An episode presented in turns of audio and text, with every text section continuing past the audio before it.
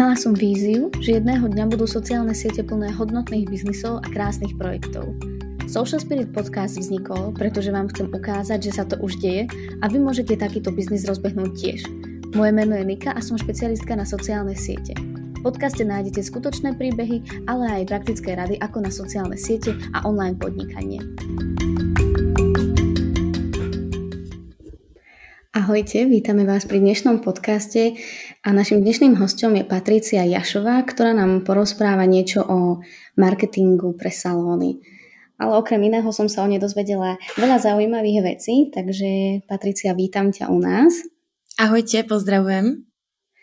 A môžeš nám možno hneď tak z úvodu povedať, um, aké je tvoje zázemie, ako si sa vlastne dostala k projektu Marketing pre salóny. Pre našich poslucháčov iba vysvetlím, že je to vlastne platforma, ktorá um, online formou vzdeláva profesionálov krásy a teda Paťka má k tomu aj Instagram a ostatné sociálne siete a takisto pripravujú novú platformu, o ktorej sa dozvieme v tomto podcaste viac. Tak um, Paťka, predávam ti slovo. Mm-hmm.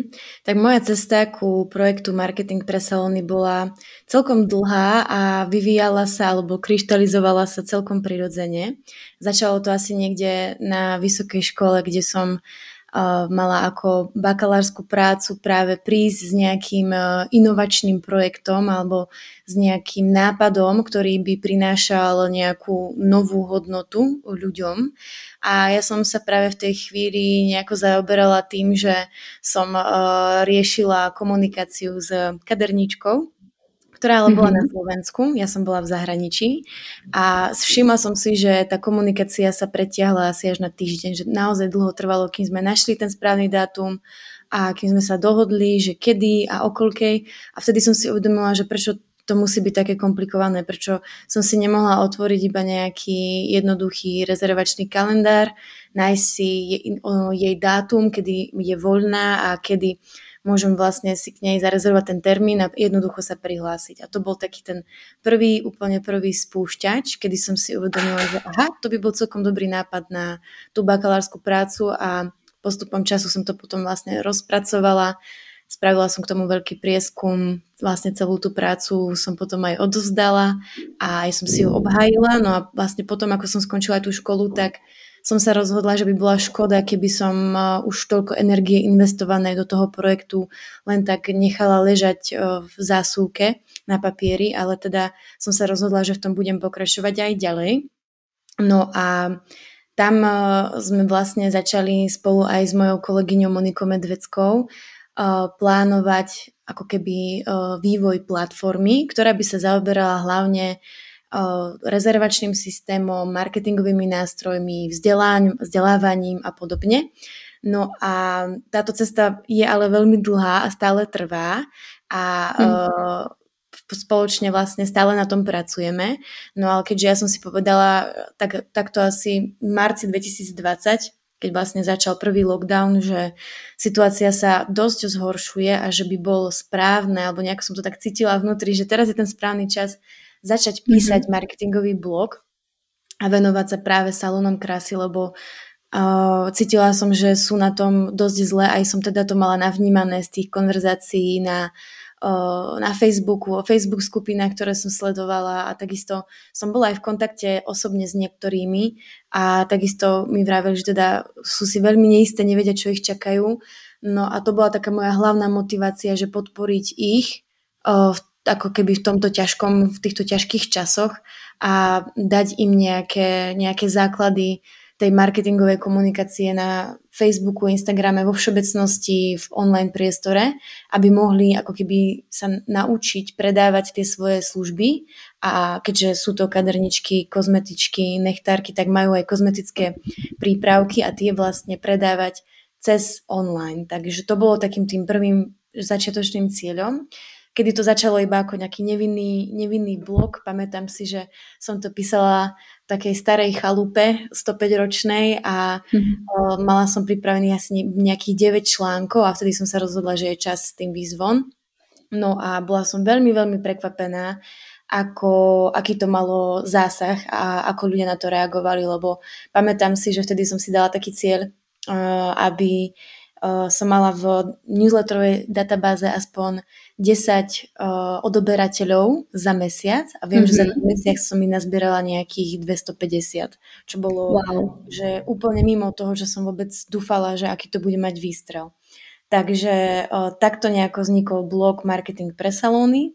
No a potom časom, ako vlastne stále som tam teda prispievala, aj stále prispievam novými článkami a mm, videla som, že aké potreby sú medzi tou cieľovou skupinou a videla som, že bolo by fajn, keby som nemusela všetkým stále dookola opisovať a vysvetľovať to isté, tak uh, som sa rozhodla, že natočím online kurz, kde vlastne zhrniem všetky tie základy online marketingu od Facebooku, Instagramu, cez nejaké brandingové záležitosti, cez eh, šírenie povedomia a cez nastavovanie kampani a podobne, akože také tie najzákladnejšie veci. No a niekedy uh, takto pred rokom som vlastne natočila uh, celý ten kurz a tam som to vlastne videla, že sa to posunulo už na takú vyššiu úroveň. Vznikol tam aj nov, nová web stránka a odtedy vlastne som stále o, prispievam tými novými článkami a kurz mám teda, už bude mať jeden rok, čo aj ty isto vieš, že v živote marketéra to môže byť veľmi rýchla doba, kedy sa niečo zmení, čo sa týka mm-hmm. online marketingu. Pravda. Takže o, teraz je to v takom štádiu, že sa to snažím stále aktualizovať, aby to bolo aktuálne, aby to stále prinašalo tú hodnotu. Takže takto v skratke, neskratke, ako vznikol vlastne projekt Marketing pre salóny.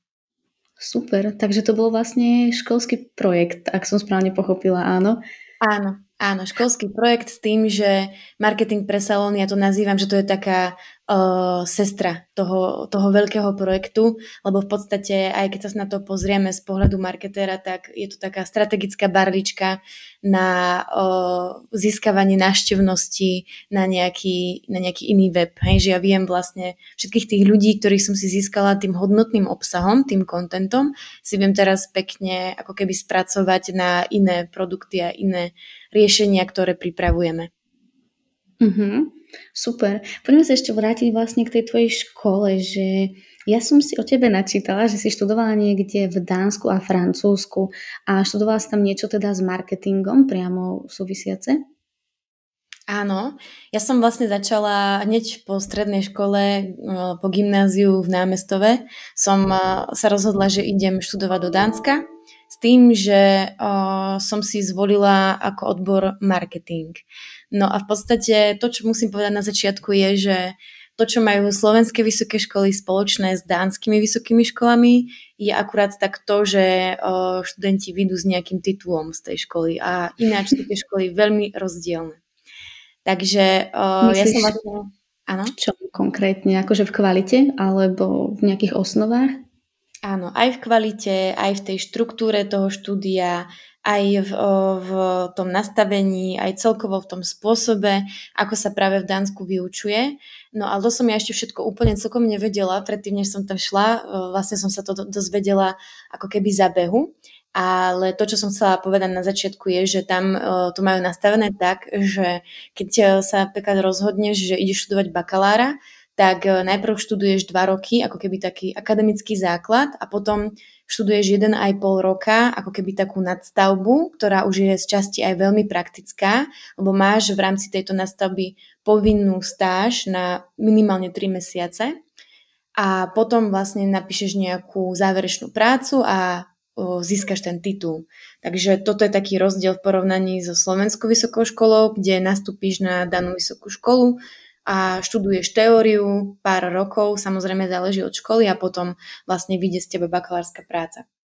Takže ja som vlastne tie prvé dva roky začala študovať v Alborgu a študovala som marketingový management a po dvoch rokoch som sa rozhodla, že uh, je časť uh, odísť z tohto mesta a chcela som sa viac špecializovať práve na grafický dizajn a branding, tak vlastne v rámci toho už nadstavbového 1,5 ročného som sa presťahovala do Herningu, kde som začala študovať túto nadstavbu, ale povedala som si, že chcela by som ešte v rámci tej možnosti, že som vlastne mohla študovať znova ešte jeden, ako keby ten, tú nadstavbu, tak som začala študovať ešte jednu vysokú školu, ale v inom meste v Odenze, kde som sa po ukončení tej prvej uh, presťahovala. Takže ja som v jednom semestri som končila jeden ten top-up, ten tu nastavové štúdium a písala som bakalárskú prácu, zatiaľ čo v inom meste som vlastne začínala tú nadstavbu,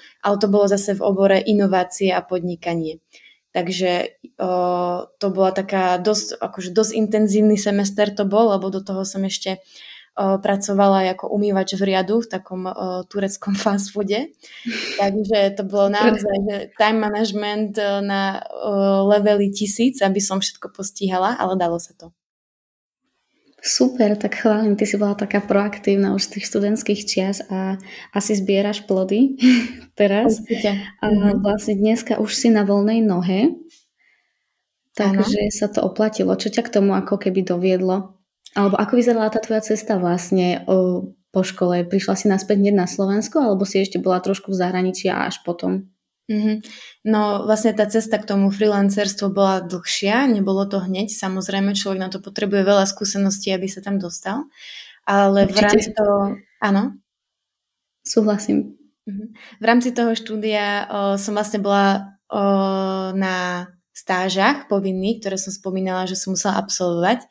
Takže som bola na stáži v Španielsku, tam som 3 mesiace robila ako marketingová asistentka v jednej takej maličkej firme, ktorá sa zaoberovala, zaoberala práve o, prenájmom ubytovania pre Erasmus študentov.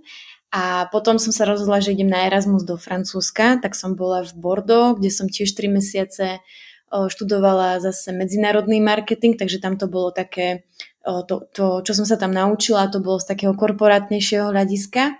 No a ešte som si doprela jeden Erasmus, keďže som bola extrémne homesick, chýbal mi domov, tak som šla na Erasmus do Bratislavy a wow. som vlastne využila tiež na stáž pracovnú a tam som stážovala v e, eventovej agentúre, kde som vlastne pobudla nejaký ten jeden semester, no a potom som si dokončila školu a potom som sa rozhodla, že sa presťahujem naspäť do Bratislavy a tam som si začala hľadať takú tú moju prvú prácu. Začínala som tak, že uh, som mala vlastne také part-time joby, taktiež to bolo vždy v nejakej marketingovej alebo eventovej agentúre. No ale moja prvá veľká práca bola v bratislavskej agentúre House of Ukulele, kde som vlastne pracovala už prvýkrát v živote na živnosť ako, ako full-time človek, marketingový špecialista. A tam som pobudla myslím, že viac ako dva roky za čo som sa toho naozaj veľmi veľa naučila. A bolo to aj hlavne preto, že tá agentúra bola veľmi mladá a veľa sme sa učili aj na vlastných chybách, veľa sme sa učili aj od seba ako kolegyne, že sme tam boli čisto ženský kolektív, tak e, to bolo naozaj také že sme sa bavili o všetkých veciach a často sme diskutovali rôzne riešenia na rôzne problémy a mali sme aj malých, aj veľkých klientov z rôznych od, odvetví, takže tam som sa naučila mm, fakt asi to veľké gro toho, čo viem teraz. I keď aj ty sama, Nika, vieš, že ako to je v marketingu, keď sa uh, v jeden mesiac, v jednom roku niečo naučíš, nejakú novú techniku, tak uh, možno, že o rok a pol už ti je to zbytočné, lebo ten systém alebo tá technológia sa posunula o tisíc krokov dopredu a už uh, je to úplne inač. Súhlasím úplne, áno, no v marketingu to je, tak je. Presne tak, ono to aj to ešte viac. Áno, áno, že stále sa to mení a stále sa treba učiť. Takže uh, aj potom, ako, aj keď som bola v tej agentúre, vždy sme mali priestor na to, aby sme si mohli sami študovať nejaké nové marketingové veci.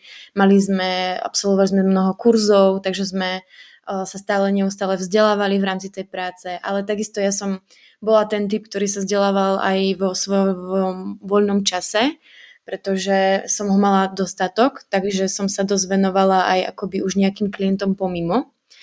A pomaly, ako som už dos, dospela k tomu štádiu v tej agentúre, že som cítila, že uh, som tu ako človek, ktorý už uh, odozdáva všetky svoje skúsenosti ostatným a neučí sa nič nové, tak som sa v tom bode rozhodla, že je čas uh, zmeniť tú moju cestu marketéra. A niekedy v tom momente som sa rozhodla, že sa dám na freelancerstvo, pričom o, veľa ľudí ma od toho odradzalo, v tom slova zmysle, že a čo budeš robiť a keď nebudeš mať žiadnych klientov a, a tak ďalej. Hej. To no, ja som, Presne tak, to pozná si každý freelancer, taký možno nejaký počiatočný uh, strach. Ja som ten strach vôbec nemala, lebo som už mala nejakých maličkých klientov pri sebe, o ktorých som vedela, že by ma podržali, aké by bolo najhoršie. Takže som rátala s nimi, že to bude taký môj odrazový mostík a postupne sa nejakým spôsobom posnažím a získam nových. Už aj keby som mala dvíhať telefón a volať do firiem, že či nepotrebujú marketéra, tak by som to urobila, ale našťastie som sa nemusela dostať až do tohto štádia.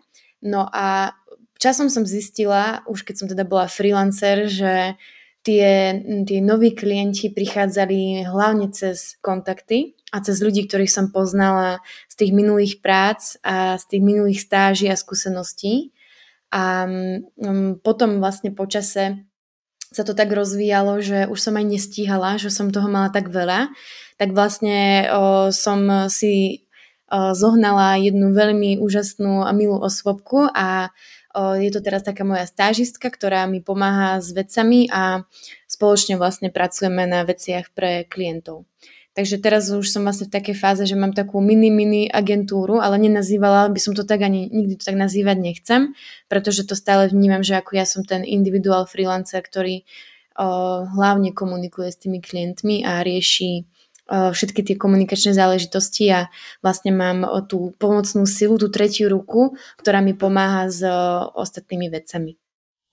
Super, tak to určite z toho, čo si povedala, znie ako veľmi úspešný freelancer model a veľmi ti to prajem, nech sa ti tak aj ďalej darí. Ďakujem pekne. Znie to strašne super. Um, ďalšou otázkou, ktorú pre teba mám, ale na ňu si vlastne už tak čiastočne odpovedala tým, že ten, mm, ten projekt Marketing pre salóny bol vlastne taký školský projekt, alebo teda začalo to tým a často ľudia narážajú na to, že si nevedia ako keby zvoliť svoj níž, čiže nejakú takú oblasť, v ktorej by oni boli špecialisti. A často sa im stáva, že sa zamerajú na príliš širokú skupinu ľudí a potom vlastne nevedia, koho presne majú osloviť, ale ty si to mala presne tak naopak, že ty si si vlastne hneď určila už priamo v tom názve, že marketing pre salóny a teda každý hneď vie, že pre koho si určená, ale ako je to dnes? Máš teda klientov len uh, zo salónov krásy alebo sú to úplne klienti z rôznych oblastí? Mm-hmm. Tak eh, čo sa ešte týka toho výberu níšu, tak eh, ja som na tým aj chvíľu premýšľala a hlavne som išla do toho s tým, že som vedela, že v podstate vo spoločnosti máme mužov a ženy marketérky. A predstavila som si tých mužov, ktorí sa snažia akoby vcítiť do tých žien, ktoré pracujú v salónoch a nejak mi to nešlo dokopy. Tak som si vravela, že som žena, využijem to, že viem lepšie porozumieť ženám tak to bolo taký prvý bod, prečo som si povedala, že budem riešiť práve profesionálnou krásy a potom vlastne a to veľmi súviselo aj s projektom do Parády SK, kde sme, ma, sme zameraní práve na tento níž a to hlavne z toho dôvodu, že uh, sme pochopili, že keď chceme tým ľuďom priniesť to najlepšie riešenie, či už po technologickej stránke alebo komunikačnej, marketérskej, tak e, potrebujem im čo najlepšie rozumieť. A keby sme my uh, miešali dokopy napríklad salóny krásy s, ja neviem, s nejakou úplne inou, ale podobnou sférou, ktorá ponúka služby, napríklad reštaurácie, tak uh, nevedeli by sme im priniesť úplne také dokonalé riešenie, aby to splňalo ich požiadavky, pretože by sme už museli v niečom inom vyhovovať aj práve napríklad tým reštauráciám. Takže toto bol tiež taký druhý, uh, druhý bod, pri, to, pri, pri ktorom sme sa rozhodli, že pôjdeme práve do toho nišu marketing pre salóny. No a v dnešnej dobe aj na ceste freelancera, tak aj keď si ako freelancer povieš, dobre, chcem riešiť nejaký níž, myslím si, že nikdy alebo nie že nikdy, ale takmer, takmer vždy to bude tak, že budeš mať z rôznych oblastí tých klientov, pretože mm, keby si ja môžem vyberať ako freelancer, že s kým chcem spolupracovať, tak to by som musela byť naozaj že na top, top level v úrovni uh, vo svete, aby som si ja mohla vyberať, s kým chcem spolupracovať. A práve z toho dôvodu mám rôznych klientov a tých klientov sú z oblasti uh, napríklad ústnej starostlivosti alebo mám uh, nejaké mm, dekorácie riešim, alebo riešim, mám jednu modnú dizajnerku z Bratislavy, alebo reštauráciu taliansku. Samozrejme máme tie salóny, ktorým väčšinou ale teda radím tak, že máme spoločné konzultácie, školenia, prípadne nastavím nejaké reklamné kampane na Facebooku, Instagrame, ale nie je toto gro tej mojej práce, pretože aj som zabudla spomenúť na začiatku, že marketing pre salóny je vlastne taký môj hobby projekt, ktorý, o ktorý sa starám ako o také malé dieťatko a uh, vyživujem hodnotným obsahom ale stále to je projekt, ktorý je pre mňa v podstate stratový, že neprináša mi uh, ani zďaleka to, čo som ja do ňoho aj nejak mojou energiou, aj časovo, aj finančne priniesla. Takže je to, je to iba také semienko zasadené niekde a dúfam teda raz, že o niekoľko rokov, 5-10 sa to nejako aj ináč vyvrbí. Ale tak uh, zatiaľ iba tak pozitívne, optimisticky tomu dávam nádej. No určite, podľa mňa to má práve že veľký potenciál a myslím si, že zase naozaj um, kaderníčky alebo um, presne takíto profesionáli krásy sú v každom jednom meste a je teda iba otázka času, kedy sa budú musieť naučiť sa prezentovať viac v tom online, aby vedeli pretlačiť tú konkurenciu. Takže ja si myslím, že, že to máš dobre nastavené. Máš tam medzi tými klientami, medzi salónmi krásy aj nejakých napríklad Tatera alebo nejakého filmového maskera alebo niečo takto úplnú raritu?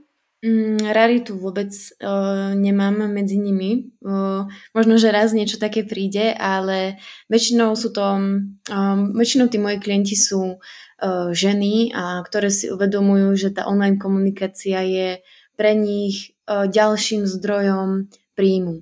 A ktoré si uvedomujú, že uh, to, že majú Facebook a Instagram, môžu využívať na 100% tým, že im cez to môžu prichádzať objednávky a môžu cez to predávať tie produkty. Lebo pravda je, že na strednej škole, keď sa, keď sa chceš ísť vyučiť za kaderníčku alebo kozmetičku, tak na tej odbornej škole nemáš žiadny predmet, ako je marketing a v podstate oni sa nemajú toto ako kde naučiť, iba že by si to sami naštudovali cez rôzne články a kurzy. Takže toto je tiež také, čo ešte uh, stále máme na Slovensku uh, v našom v našom vlastne systéme také uh, pokulhávajúce a ja som aj premyšľala nad tým, že by som oslovila stredné odborné školy, že by som tam spravila nejaké prednášky na tému marketing, ale so smutkom v očiach sa priznávam, že som oslovila asi tri a zatiaľ uh, mi žiadna z nich neodpovedala. Takže Joj. uvidíme, ako ďalej sa to vyvrbí. To je škoda. Dobre, ale teda už si tak pekne načala, tak možno práve preto, že, že na stredných školách sa marketingu pre salóny vôbec nevenuje, tak by sme sa možno mohli povenovať trošku priamo tým e, konkrétnym nejakým krokom. Možno sa často stretávaš s tým, že profesionáli krásy majú nejaké konkrétne problémy, čo sa týka marketingu a komunikácie a ako takéto problémy ty potom s nimi riešiš. Mm-hmm. Tak väčšinou, čo sa stretávam, tak uh, ich najväčším problémom je, že uh, nevedia to technicky spraviť cez tie aplikácie alebo cez telefón alebo cez počítač. To je taký ten jeden taký základný. Prípadne sa boja, že nevedia, čo majú stlačiť, kde majú stlačiť a ako to urobiť. Takže toto riešim e, najčastejšie. Potom taký Čiže druhý... Také základné nastavenie, hej? Áno, áno, väčšinou sú to tie úplne najzákladnejšie veci. Potom tým druhým problémom je, že uh, nevedia, aký obsah majú pridávať, že čo dávať na, tie, na ten Instagram, na ten Facebook a tam uh, vlastne vždy, uh, aj keď uh, si prechádzaš alebo keď si všimneš nejaký salón, ako komunikuje na Instagrame, na Facebooku, tak väčšinou je to taký veľmi monotónny obsah, nejaká premena predapo alebo iba z nejakého uhlu. A ja teda vždy nabádam k tomu rozmanitejšiemu obsahu, ktorý je akoby zaujímavejší aj pre tých sledovateľov. A to je vlastne tiež taký základ. A potom ešte spoločne riešime aj ako budovať tú dôveru medzi používateľmi a medzi daným salónom. Že ja sa vždy snažím vysvetliť, že uh, nemôže ten profesionál skrývať seba ani celý svoj tím za nejaké logo, že oveľa lepšie je vystúpiť a ukázať tie usmiaté tváre a ukázať uh, tých ľudí a toto je ako ukázať tú autenticitu z toho salónu, lebo častokrát akoby tí ľudia sa trochu báli alebo nechceli alebo nevedeli, že je to potrebné, aby si nadviazali nejaký vzťah s tými užívateľmi, s tými sledovateľmi na tých sociálnych sieťach. Toto môžem úplne potvrdiť, že to sa deje aj mne na mojich konzultáciách s mojimi klientami, že, že vlastne riešime obsah a že nevieme, čo tam máme dávať, ale keď už sa povedia tie témy, tak vlastne zistíme, že reálny problém je to, že oni sa hambia ako keby sa priznať za ten svoj projekt alebo produkt. A tak možno aj v tomto podcaste by som chcela našich poslucháčov vyzvať, aby sa teda nehambili, pretože je úžasné, že na sebe pracujú a proste si stáť za tým svojím má určite význam a niekto sa s tými ich to, s hodnotami môže tiež vlastne stotožniť, takže treba s tým ísť von. Áno, áno a veľmi dobre funguje aj to, že sa vlastne vedia na, navzájom inšpirovať. Že vedia si takto cez sociálne siete aj pomáhať, napríklad zorganizovať nejaké aktivity, kde môžu jedna na druhú odkazovať, uh, kde si môžu nejakou barterovou spoluprácou povymieňať nejaké poukazy darčekové alebo nejaké uh, aktivity rôzne iné. Takže je tam veľmi veľa možností, že ako na to a stačí väčšinou, ja, ja vždy mám takú formulku, ktorú používam na konzultáciách, že poďme sa pozrieť na niekoho, komu to funguje výborne, hej, kto má veľa interakcií, veľa sledovateľov a poďme sa pozrieť, poďme si to porovnať s tým vašim profilom. A začneme tým, že vlastne porovnávame ten obsah a tam najlepšie ten človek pochopí, že aha, Veď ale on pridáva každý druhý deň nejakú fotku a stále mu tam svietia tie storička a viem, že no áno, tak uh, vidíte, tak, takýmto spôsobom to môžeme robiť aj my. Takže uh, je to také, že je to také šablónové, že sa to častokrát opakuje, uh, čo sa týka nejakých tých základných uh, informácií, ktoré práve tie salóny krásy, um, ktoré im chýbajú a ktoré nemajú, ktoré by potrebovali. Takže ja iba tak dúfam, že kiež by raz e, v rámci tej strednej školy mali aj nejakú mm, výučbu marketingu. Ideálne online marketingu. Hej, dneska už asi online marketing je gro marketingu. Určite. S tým súhlasím. Super. A ešte mi tak napadlo, keď si o tom hovorila, že majú vlastne profesionáli krásy čas sa starať o sociálne siete? No, uh, záleží to od rôznych, je to individuálne. Väčšinou uh, sú takí, že na to čas nemajú, pretože ich predstava je taká, že kým vytvoria jeden príspevok, tak im to určite zoberie hodinu a pol času.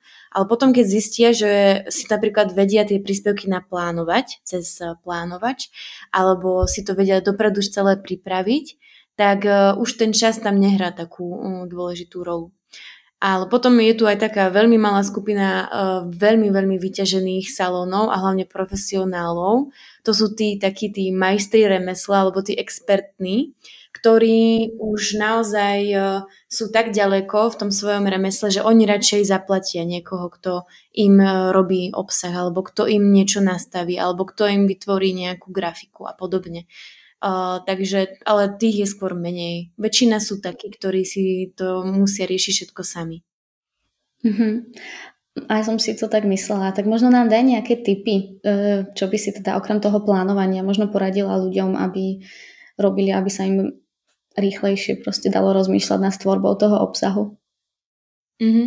Tak e, na začiatku je dobré mať niekde, aj keď nie v hlave, stačí na nejakom malom papieriku napísané, že uh, a čo sa týka toho obsahu, že také, aké obsahové témy dávať. Že napríklad viem, že chcem sa prezentovať cez portfólio, potom chcem e, mať tam nejaké prezentáciu produktov, potom by som tam chcela mať e, nejaké recenzie, potom tam chcem mať svoj tím, seba odfoteného a potom chcem tam mať nejaký citát, hej, kde tu niečo, tak už keď viem týchto 5 obsahových tém, tak mi stačí iba si vlastne k tomu povytvárať obsah, ideálne nejaké krátke texty a o, graficky si to veľmi jednoducho spracovať napríklad v Canve a tento daný obsah si už potom iba naplánovať cez Facebook. Čo je napríklad výhoda, je, že stačí sa pozrieť na svoj Instagram a pozrieť sa, že čo posledné som pridávala.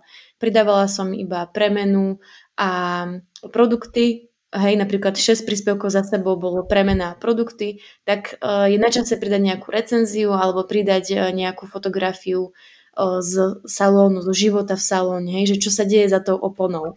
To je taká veľmi vďačná téma kedy vlastne ten salón ukazuje, ukazuje, čo sa deje behind the scenes. Takže toto je možno taký základ, že keď už vieš, aké obsahové témy tam majú svietiť, tak už potom je aj veľmi jednoduché si to popripravovať.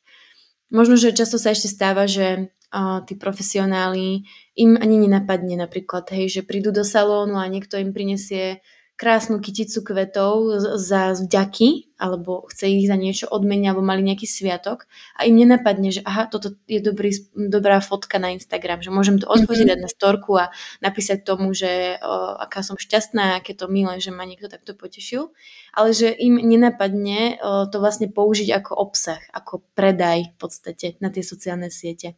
Že toto často takto býva, ale aj na tých konzultáciách si to často vysvetľujeme, že keď už vieme, že chceme pridávať týchto 5 napríklad okruhov obsahových, medzi ktoré patrí aj ten lifestyle toho salónu, alebo že to, čo sa deje za oponou, tak tam by jednoznačne patril takýto príspevok o nejakej peknej kytici alebo nejakom detaile z toho salóna. Takže to, takto si to vie ten salón uľahčiť. Že si vlastne povie, aké tie obsahové témy chce tam mať. Mal by ich teda mať minimálne 4 alebo 5 a viac a vie, ako často chce pridávať ten obsah. Z pravidla platí, že minimálne také tie dva príspevky týždenne a minimálne jedna story za dva, za dva dní, keby sa podarila, tak je to akože fajn. I keď samozrejme tu aj platí, že niekedy kvalita je lepšia ako kvantita a vedeli by sme sa veľa rozprávať o tom, ako esteticky e, zvládajú salóny svoje Instagramy, ale uh, nemyslím si, že toto je úplne téma tohto podcastu. Takže uh, asi takto v skratke, že treba si premyslieť, čo, potom vedieť, ako často, kedy to naplánujem a už to nechať. A potom samozrejme na konci ešte tej efekt, keď sme pri tej efektivite, tak je dobre sa pozrieť aj na nejakú štatistiku, že čo mi najlepšie fungovalo. A keď vidím, že niečo fungovalo veľmi, veľmi dobre, tak uh, sa snažím robiť takýto obsah častejšie, pretože ten ma najviac uh, predáva, alebo má najväčší dosah, najviac ľudí ho videlo a podobne. Mm-hmm. Super, ďakujeme za tipy. Uh, si ma akurát tak priviedla k tej otázke, že vlastne je dôležité si pozerať tie štatistiky a vlastne predstavme si takú prípadovku, že nejaký profesionál krásy začal komunikovať len nedávno a po akej dlhej dobe on môže uvidieť svoje reálne nejaké výsledky a odpovedať si na otázku, že či to, čo robí, to, čo sa, čo sa začal snažiť robiť, proste má nejaký význam. No, tak uh, začína to niekde tam, napríklad keď sme pri Instagrame, uh, že si hneď, ako si založí ten profil, tak si ho nastaví na profesionálny, aby mohol vidieť tie štatistiky lebo čuduj, čuduj sa alebo nie, strašne veľa ľudí sa ma pýta, a to kde si prepnem na tie štatistiky, že oni nevedia, že niekde sa to prepína, aby mohli vidieť všetky tie údaje k tomu. Takže toto je asi také, že bod 0 alebo krok 0 a potom vlastne, keď už začne pridávať obsah a naberať sledovateľov, mm, tak až potom po nejakej dobe určite to musí trvať nejaký ten čas, kým si mm, otestuje viacero formátov, tiež ten Instagram ponúka filmové pásy, ponúka IGTV, ponúka o, tie stories, je tam toho viac a myslím si, že je to, nedá sa to úplne celkom povedať nejaké konkrétne číslo, ja neviem, že jeden mesiac, ale mhm. minimálne kým nenazbiera nejakú základnú, základnú ako keby bázu tých sledovateľov, že kým ich nemá minimálne 100, by som povedala, že to už je taká možno vzorka fajn. A kým nemá naplnený ten Instagram aspoň 20 príspevkami a nie je aktívny, tak e, až potom niekde si môže vlastne pozrieť, že aj komu čo fungovalo. V podstate, keď nemá žiadnych sledovateľov, alebo keď má iba pár, ja neviem, že sleduje ho 20 ľudí, tak na to moc veľa toho nezistí e, na tých mhm. štatistikách. Určite. A čo si myslíš napríklad o tom, že by si nejaký profesionál krásy, ktorého vlastne v danom meste poznajú, zmenil svoj osobný účet na e, profesionálny účet? Napríklad, že je to nejaký kaderník, ktorého poznajú vlastne po mene a že si takto zmení vlastne osobný súkromný profil na profesionálny. Je to podľa teba lepšie, ako keby si mal vytvoriť úplne nový profil, alebo je to jedno? Mm-hmm. Myslíš tak, že napríklad doteraz mal svoj osobný, kde nepridával nič z práce a zrazu sa rozhodne, že idem ho zmeniť na pracovný a začne pridávať iba pracovné veci? No môže to byť aj takto, ale ťažko povedať, či sú takí kaderníci, ktorí sa radi nepochvália aj na súkromných profiloch nejakými výtvormi. Mm. Tak... E, no v tomto prípade uh, už som mala veľakrát takú otázku, že či to mixovať, či to robiť iba gro pracovné a gro iba, alebo robiť iba to o, o súkromné a sem tam niečo pridať. Ako ja v tomto väčšinou odporúčam, že Uh, je to na vlastnom pocite, ako to ten daný profesionál cíti, že ak on potrebuje alebo cíti, že chce viac prezentovať tú prácu, tak nech je mu to prirodzené, tá prezentácia práce, lebo ja darmo budem niekomu hovoriť, toto tak necíti, aby tam pridával tie fotky z práce, keď on sám to nejako tak uh, vnútorne není s tým stotožnený, aby pridával taký obsah. Potom to ide naozaj veľmi ťažko. A Väčšinou potom v takýchto prípadoch si povieme, že dobre, tak o, chcete pridávať pracovné veci, ale chcete tam mať aj niečo zo súkromia, tak si povedzme, že tých 80% bude to profesionálne a tých 20% bude to súkromné. A vždy je to dobré na tom aj profesionálnom profile sem tam pridať niečo z toho svojho súkromného života. Nejakú, lebo napríklad častokrát o, sú ľudia, ktorí pridávajú iba tú prácu, ale nepridávajú žiadny oddych. A mám aj jednu takú klientku, ktorá je veľmi, veľmi vyťažená pracovne a ona mi sama povedala, že ona ako náhle na svoj Instagram pridá nejaké storička, že je niekde na prechádzke alebo že ide niekde si oddychnúť, tak v tom momente je to pre ňu akoby také verejné ospravedlnenie za to, že neodpisuje všetkým tým klientkám, ktoré vypisujú súkromné správy ohľadom termínov. Že oni vlastne, keď vidia ten obsah, že ona niekde musela si dať day off, že oddychuje, tak uh, ako keby chápu tomu, že nemôžu tú odpoveď mať od nej hneď, pretože ona teraz oddychuje, aby mohla ďalej pracovať.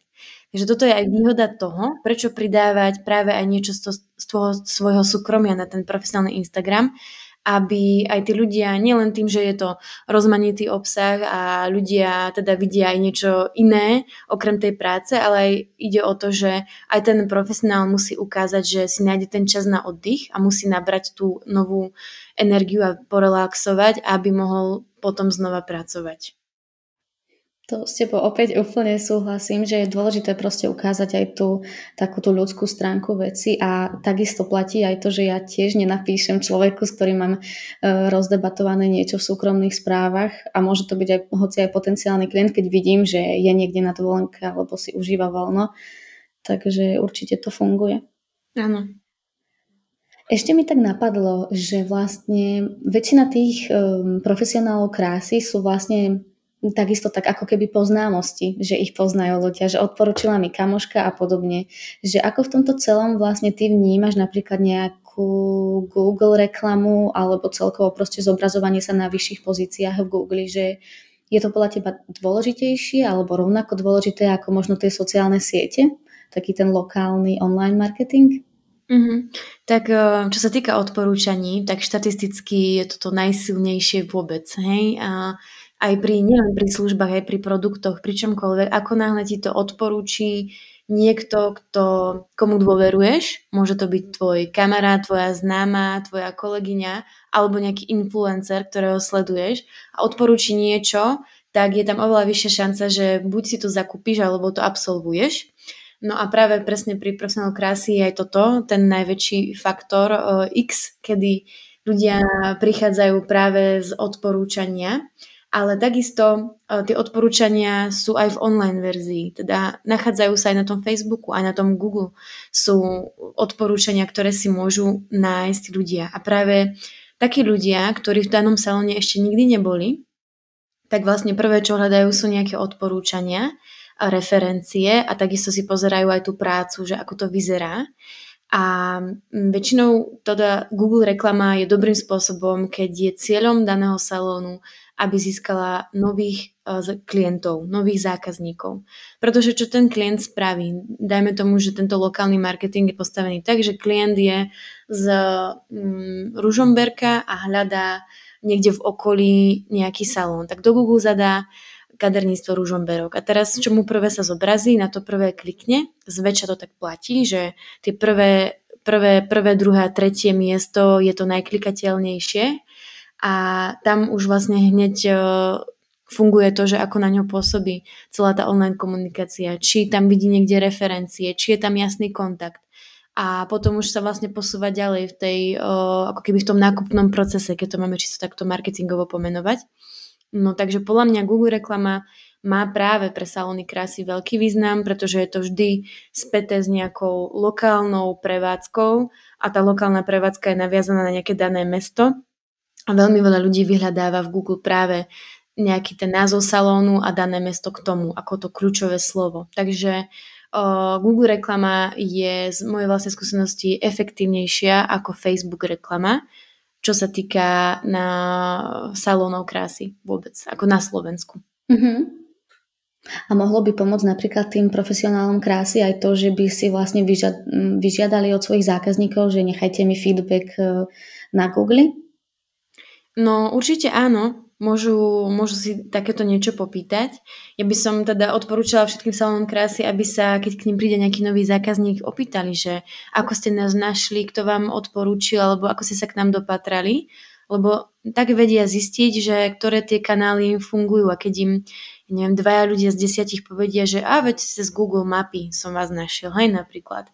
Tak hneď mm-hmm. vedia, že aha, cez Google mapy, tak pre nich je to signál, že by bolo dobré sa pozrieť, že či majú všetko dobre nastavené na tých Google mapách, či majú vyplnený celý profil Google Moja firma, či tam majú všetky údaje a či vlastne majú nejaké nové recenzie, či na ne odpovedajú, či majú prístup k tomuto. A je dobre si zbierať, zbierať aj tie recenzie, lebo aktuálne teraz v nejakej optimalizácii vyhľadávania má v podstate v rámci Google vyhľadávača majú uh, práve Google stránky veľkú silu, takže určite je dobrým, dobrým typom alebo dobrou praktikou si nastaviť tú Google Moja firma, čo najlepšie sa dá a ideálne si aj zbierať tie hodnotenia. No a potom už je tu tiež aj otázka číslo 2, uh, teda si ako trošku tak predbehnem, ale uh, dá sa aj motivovať tých klientov k tomu, aby nechali to hodnotenie a či už cez nejakú vzorku, ktorú im zanecháte, alebo cez nejakú zľavu, alebo uh, ja teraz častokrát hovorím aj o rôznych permanentkách, ktoré môžu používať salóny krásy a v týchto permanentkách môžu využívať práve napríklad, že piatá návšteva bude s 20% zľavou alebo šiesta návšteva s nejakým darčekom a podobne a to vlastne udrží aj tých nových zákazníkov lojálnych na dlhšiu dobu, keď získajú nejaký takýto typ pernamentky. Mm-hmm. Super, ďakujeme za tip. Ešte mi tak napadlo, že vlastne vy teraz pripravujete platformu doparády.sk. Mohla by si nám možno už aj v tejto fáze prezradiť, o čom tá platforma bude a v čom by mohla profesionálom krásy pomôcť? Mm-hmm. To zatiaľ nie je tajné.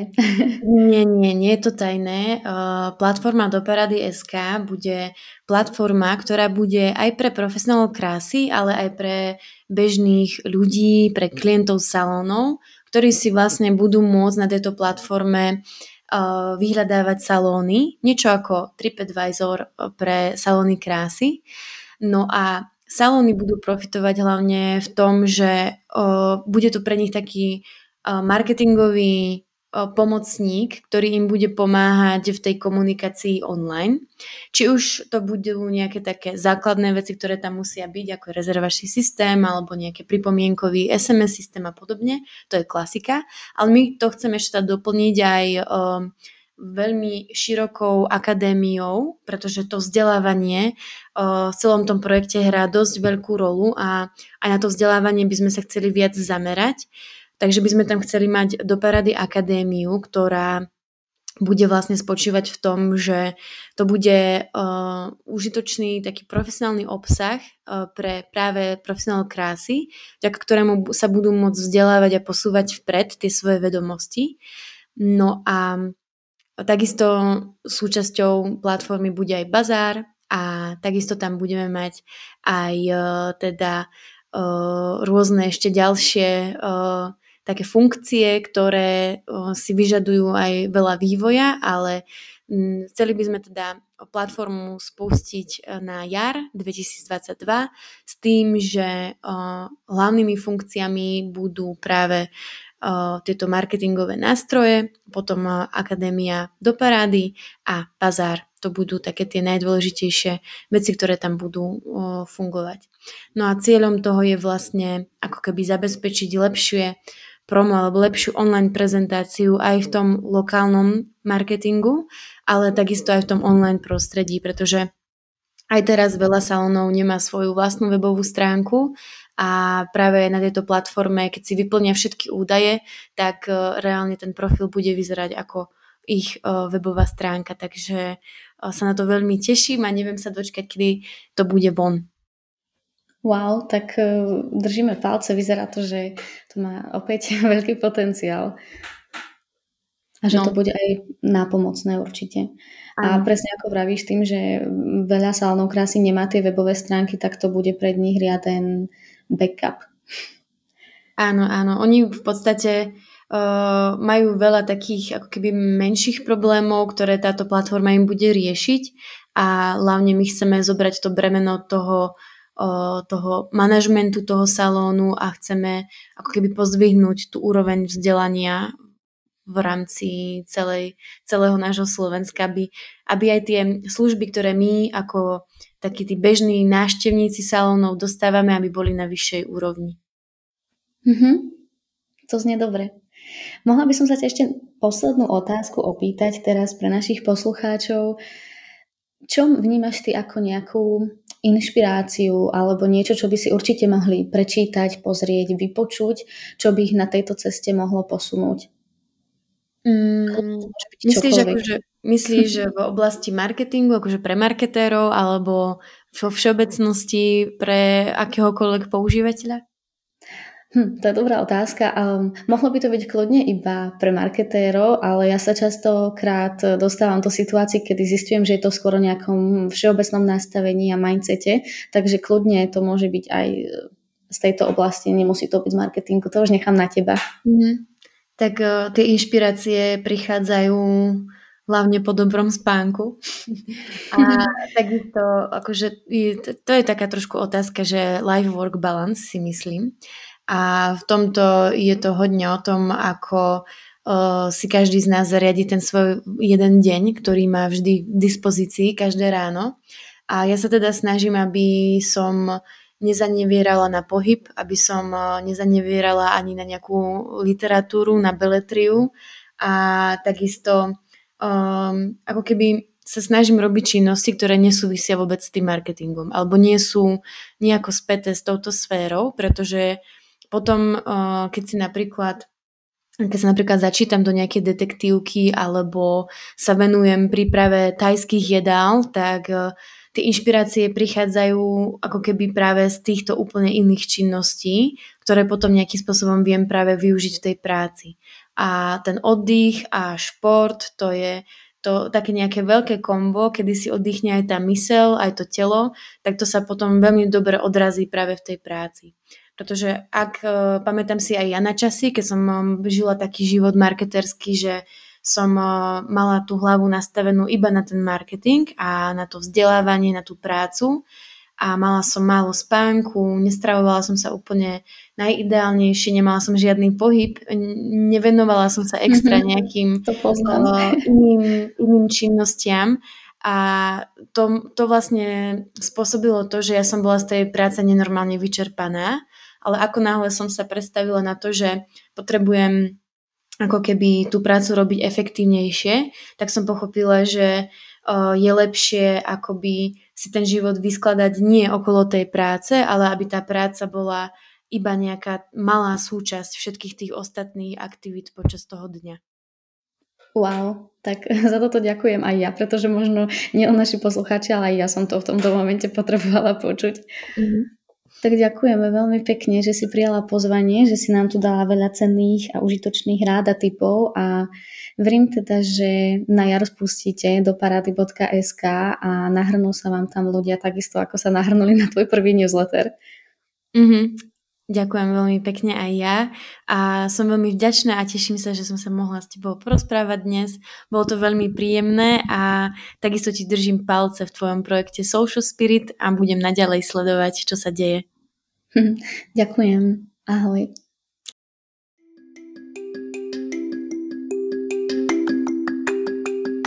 Odnášate si niečo z dnešného Social Spirit podcastu?